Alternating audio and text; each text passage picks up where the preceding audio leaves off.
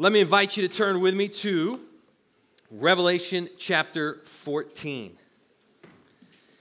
In high school, I played on my school's soccer team, and my position on the team, it was really important position. I was a full time starter on the bench. Yeah, I, I, had a very important job, you know, keeping that piece of wood warm for people, right? So I wasn't the best, but I did enjoy being a part of the team. You know, the one thing I, I didn't enjoy about playing soccer was all the running, which, looking back, uh, that may have been why I wasn't very good.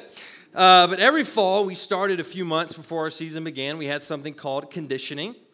And every day after school, we'd meet our coach out on the track with our tennis shoes on, our gym shorts, and he would run us to death. I mean, we're talking sprints and miles and up and down the stadium steps. It was, it was terrible. And no one liked it. We just wanted to play soccer. But our coach would always remind us, he'd say, hey, we're conditioning for a purpose. We're playing the long game, okay? He wasn't just trying to torture us for fun, but he was preparing us for the spring when, when our season kicked off. He, he was preparing us to run up and down the field for 80 minutes. Well, some of us. And most importantly, he was preparing us to win, to, to have success. And as we ran and got in shape, we learned to endure by thinking about the end of the season. We knew that we would be grateful when we were in better shape than the other team. We would be so glad that we conditioned ourselves when we won and we tasted victory. We knew eventually the suffering would pay off. That mindset is also true in the Christian life. As followers of Jesus, we are playing the long game.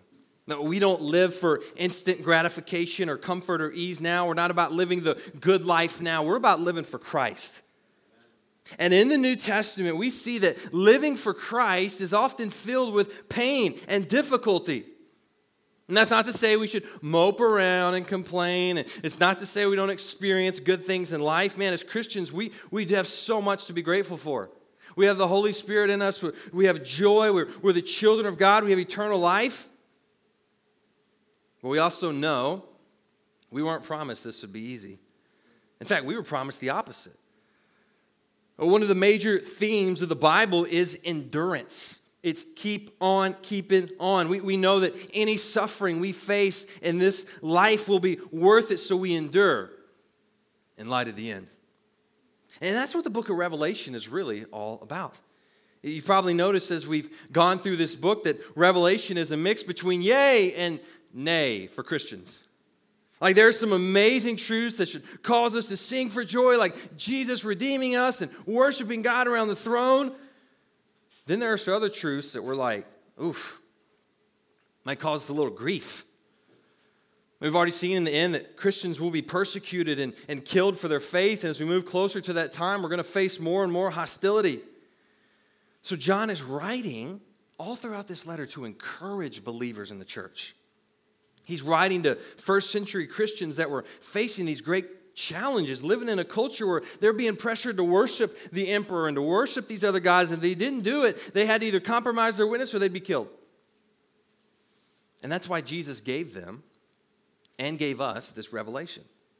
And this morning, we're going to see a call to endure specifically in light of the end. Jesus is showing us, showing the church what's to come, and reminding us that we are playing the long game. We fix our eyes on what's to come, and that's what keeps us going. So I want to invite you to look with me at Revelation chapter 14, verses 6 through 20. would you please stand with me as we honor the reading of God's word? Chapter 14, verse 6. Then I saw another angel flying directly overhead with an eternal gospel to proclaim to those who dwell on earth to every nation and tribe and language and people. And he said with a loud voice, Fear God and give him glory, because the hour of his judgment has come. And worship him who made heaven and earth, the sea, and the springs of water. Another angel, a second, followed, saying, Fallen, fallen is Babylon the Great, she who made all nations drink the wine of the passion of her sexual immorality. And another angel, a third, followed them, saying with a loud voice, If anyone worships the beast in its image and receives a mark on his forehead or on his hand, he also will drink the wine of God's wrath, poured full strength into the cup of his anger. And he will be tormented with fire and sulfur in the presence of the holy angels and in the presence of the Lamb. And the smoke of their torment goes up forever and ever, and they have no rest day or night, these worshippers of the beast and its image, and whoever receives the mark of its name.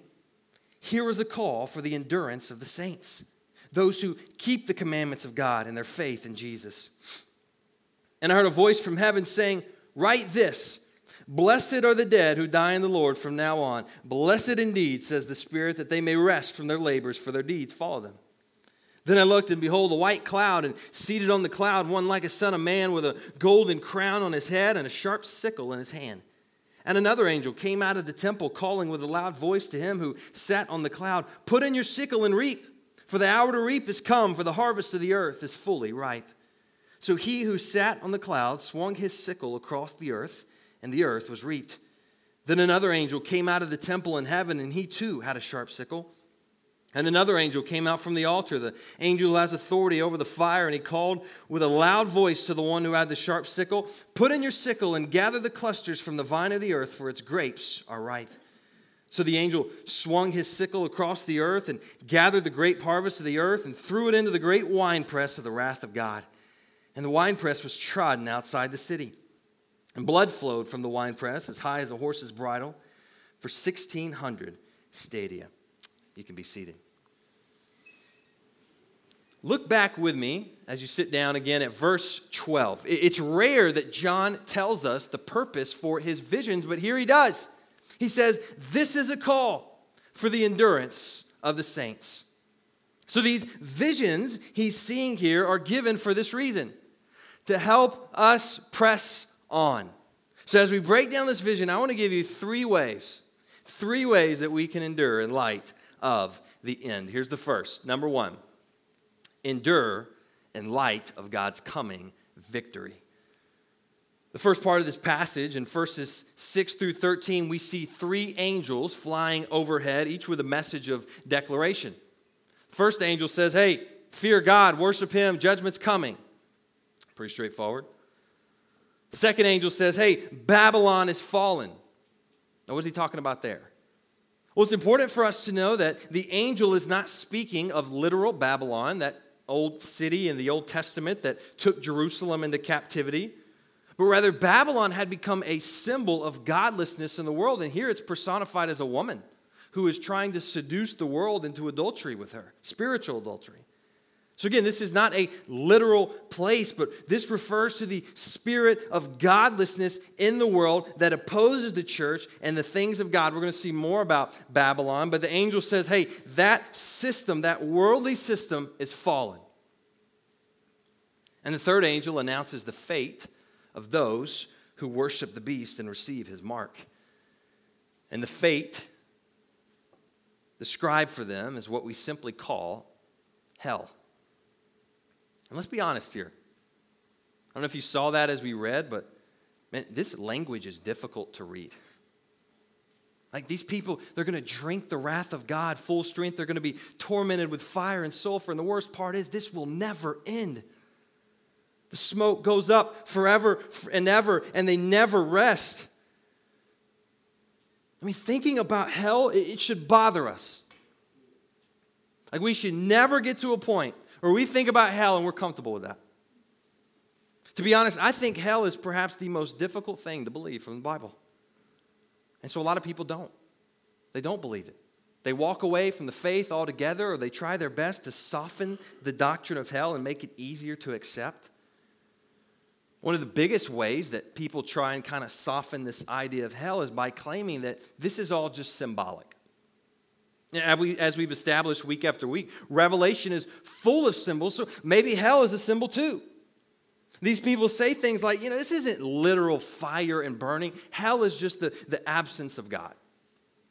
Or it's not literally forever, it's just a temporary punishment. I mean, after all, God is merciful and, and loving. He couldn't do this to people. But is that true? That's, that's the most important question. Is that true? Is hell just a symbol or is it something we should take literally? I don't have time to get into a whole debate here, but I do think this is important. So I'll simply say that yes, I believe these descriptions of hell are to be taken literally. And the biggest reason I believe that is because Jesus described it in the same way. Uh, believe it or not, no one talks about hell more in the Bible than Jesus. And he consistently explained it as a place of conscious, eternal torment.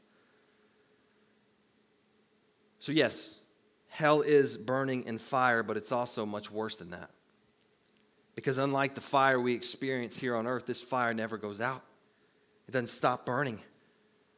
Also, Jesus said in Matthew 10 28 that the fire in hell won't just be physical pain in the body, but it will affect the soul. Hell will be much worse than simply being burned alive because this is a spiritual punishment. This is the fullness of the wrath of God on evil.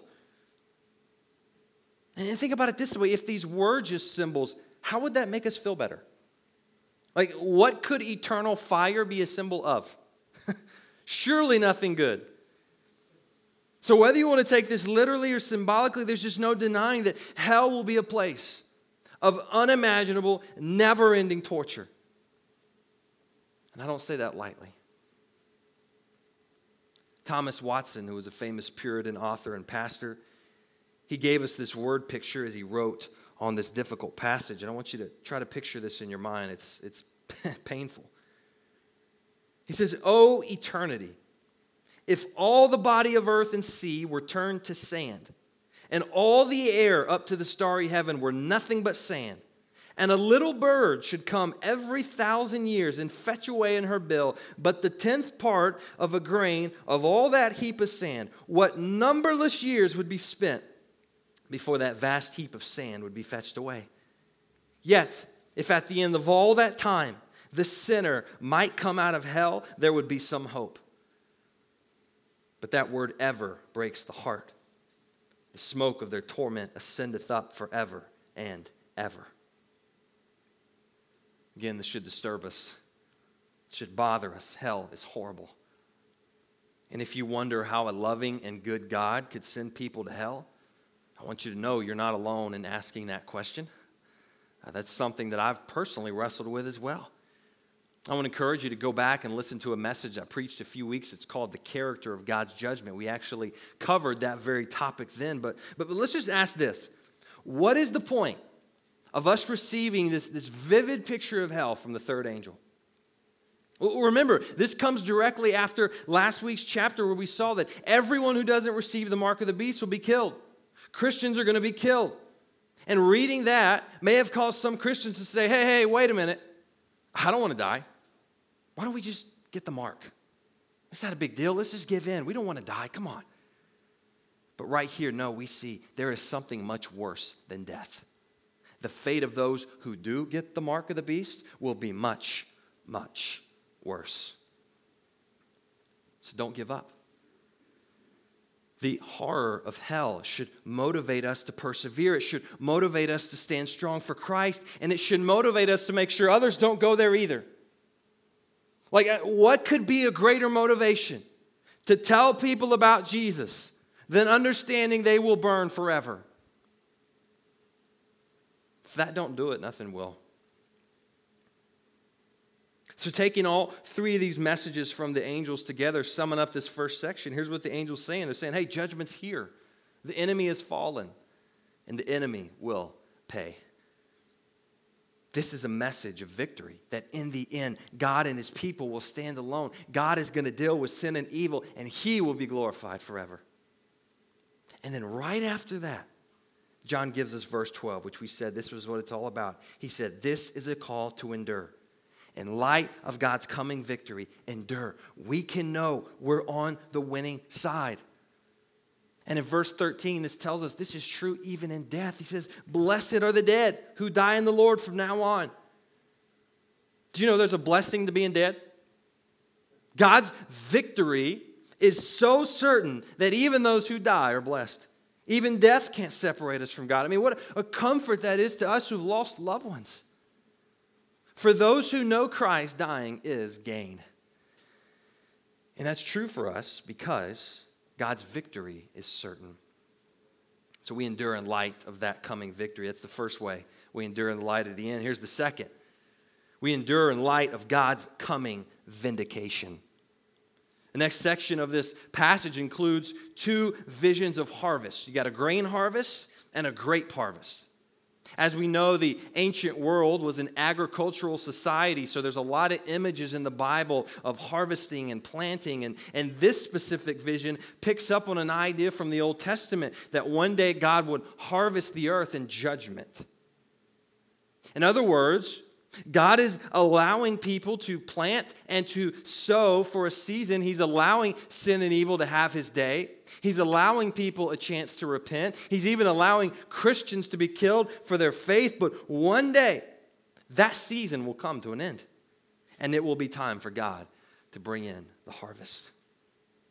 So these two visions, they're, they're the same harvest of God's judgment of the earth, but with kind of two different views, two different emphases. The, the first harvest is about God's coming vindication. Look with me at verse 14. We see a cloud with one like a son of man seated on it with a crown and a sickle. Here we have another Old Testament reference. This is from Daniel. You remember Daniel had the vision of the Son of Man coming on the clouds? Well, here he is. And this is what he's here to do. The angel tells him the time to reap is come, for the earth is fully ripe. Think about a ripe piece of fruit. What does he mean that the earth is ripe? Well, this reminds us that God has an appointed time to judge the earth. God is not just sitting by passively waiting until we tick him off bad enough.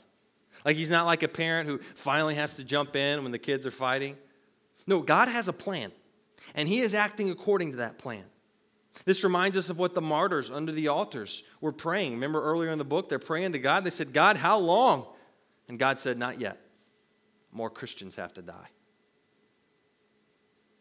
This is what is meant by the harvest is ripe, the time has come, the last Christian has been killed. It's time for God to avenge his people. That's not a very fuzzy idea, is it? It's not something we think about. The idea that God's going to avenge and vindicate his people. In Psalm 94, it says that God is a God of vengeance. This is important. To avenge is different from revenge. Revenge is, is typically personal, it's about retaliating and getting even for what someone's done to you. But to avenge is to get justice for someone else. Uh, when I think about the word avenge, I think about obviously the Avengers right? Like, I haven't read all the comic books, but I've, I've seen the movies, and, and the storyline's pretty simple. An evil villain is wreaking havoc on the world, and so there's a team of superheroes that are assembled to save the day and uh, avenge the people. And think with me to the last uh, Avengers movie. It was, it was called Endgame. And uh, this is a spoiler alert, so if you haven't seen it by now, I mean, come on, it's a little late. But uh, you got Thanos who's the evil villain. He assembles all the Infinity Stones in his gauntlet and he snaps his fingers and he kills half the world. It's bad. So the Avengers, they assemble with all their friends and they take out Thanos. And at the very end, we see this beautiful picture of what it means to avenge and to vindicate. And it's actually a really good picture of the gospel. Tony Stark Iron Man, he, he gets all the Infinity Stones for himself and he reverses what Thanos did. He actually brings back to life all the people who had died. And then he takes out Thanos and his evil army, all while giving his own life to do so. Where have we seen that? Everyone's saved. The good guys win, the bad guys lose. That's the end. See, for God to avenge and to vindicate his people is to rescue his people by destroying their enemies. That means all who persecute and attack the church will pay. God will have the last word. And this helps us to endure because it means we don't have to whine and complain about being treated unfairly or even about being persecuted. Listen to me, guys, we're not victims. If you're a follower of Jesus, even if you die, you are never a victim. We are more than conquerors through him who loves us. And so we don't have to fight and avenge ourselves. That's why Jesus told Peter, remember the night he was being arrested? Peter pulled out the sword. He was ready to fight. And Jesus said, Nope, put away your sword. That's why anyone who does violence in the name of Jesus, anyone who takes power, seizes power, seeks power in the name of Jesus, does not know Jesus. Paul tells us in Romans 12 19, he says, God says, Vengeance is mine, I will repay. That's God's job, not ours. Our job is to keep going, to keep obeying, to keep trusting in Jesus and let Him take care of the rest. For one day, the Son of Man will reap his harvest. So we endure in light of God's coming vindication. Here's the last, number three. We endure in light of God's coming justice. The second harvest, as we said, is a harvest of grapes. This time, an angel has the sickle. He harvests the earth. He gathers the ripe grapes up and throws them into a wine press. Do y'all uh, uh, know what a wine press is? I had to uh, do a little extra study here uh, because where I grew up in the Bible Belt, we didn't believe in wine. Uh, they told us that Jesus turned water into Welch's. So uh, I've never seen an actual wine press. Had to Google it. But apparently, in the ancient times, in order to make wine, they would take grapes and they'd put them in a large basin, and people would actually walk on the grapes.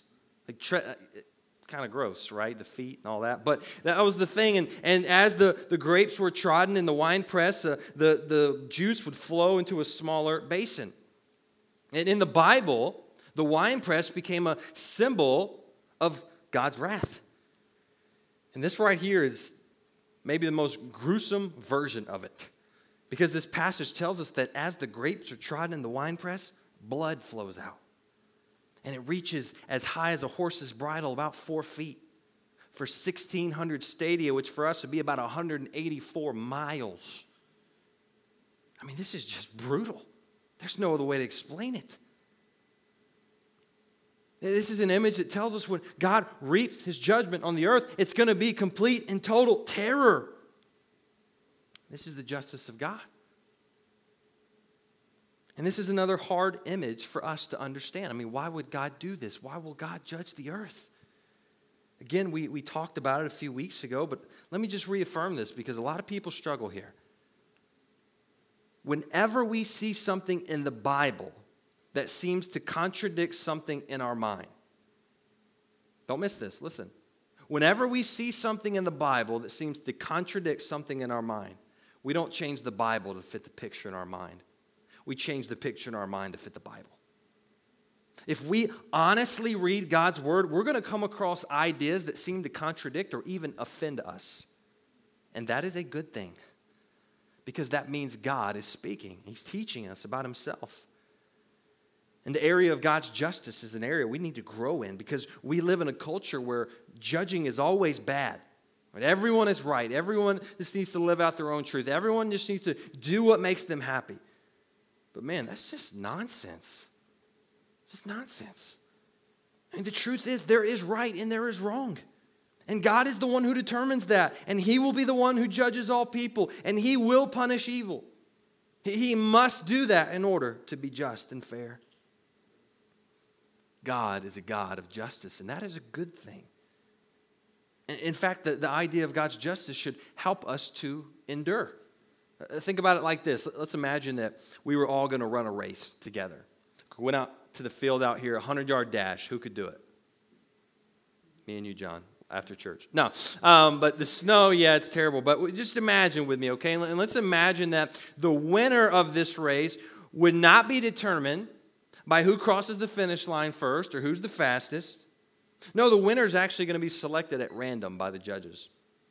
And you know, the race, there's no rules to the race. If you want to ride a bike or use a car, or if you want to start before the gun sounds, that's okay. It's just kind of whatever. Anything goes. Would that be a fair race? I mean, if that were the case, how motivated would you be to train and run to win the race? I wouldn't be. I don't like to run, first off. But that's not fair. I mean, look, if life is like that race, then what's the point? There's no point to meaning. There's no point uh, or meaning to living. If there's no fairness and justice, why should we endure? What's the, what's the point? Just do what you want. We're all going to get there somehow. But there is fairness and justice, and there is a meaning to life. We are not running for nothing. We are running a race with eternal significance. What we do in this life will impact eternity. God's justice will reign. The harvest is coming.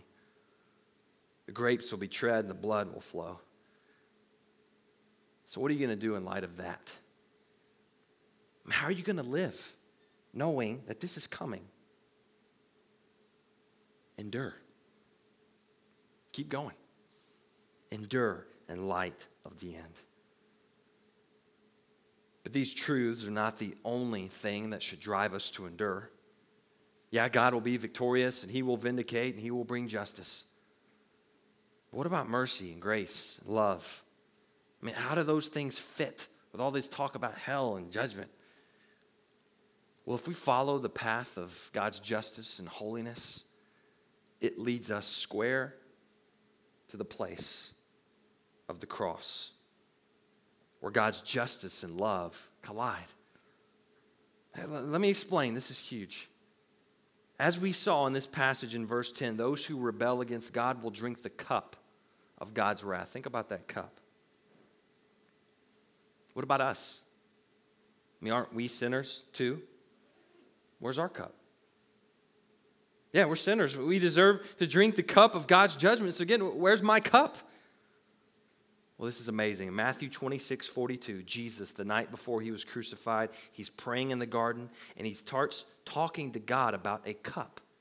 Get this, listen to what he says. He says, My Father, if this cup cannot pass unless I drink it, your will be done. And on the cross, Jesus drank the cup. Jesus drank the cup of God's wrath and judgment for your sin. Jesus drank the cup so you don't have to. Jesus drank the cup so you could come to God and receive mercy and forgiveness. Jesus drank the cup, and if you come to Him, there isn't a drop left. It's empty. There, there's no more. There is now no condemnation for those who are in Christ Jesus. Jesus drank the cup, and you don't have to do anything else. He drank the cup, so all you have to do is come to Him in faith and be saved. That is our ultimate motivation. It's the gospel. It's knowing that Jesus drank the cup so we can keep going. Whatever life brings, whatever comes our way, whatever happens, we can make it because the cup is empty. It's done, it's finished, and we know how this story ends. So that means we can endure in light of the end. Let's go to the Lord in prayer.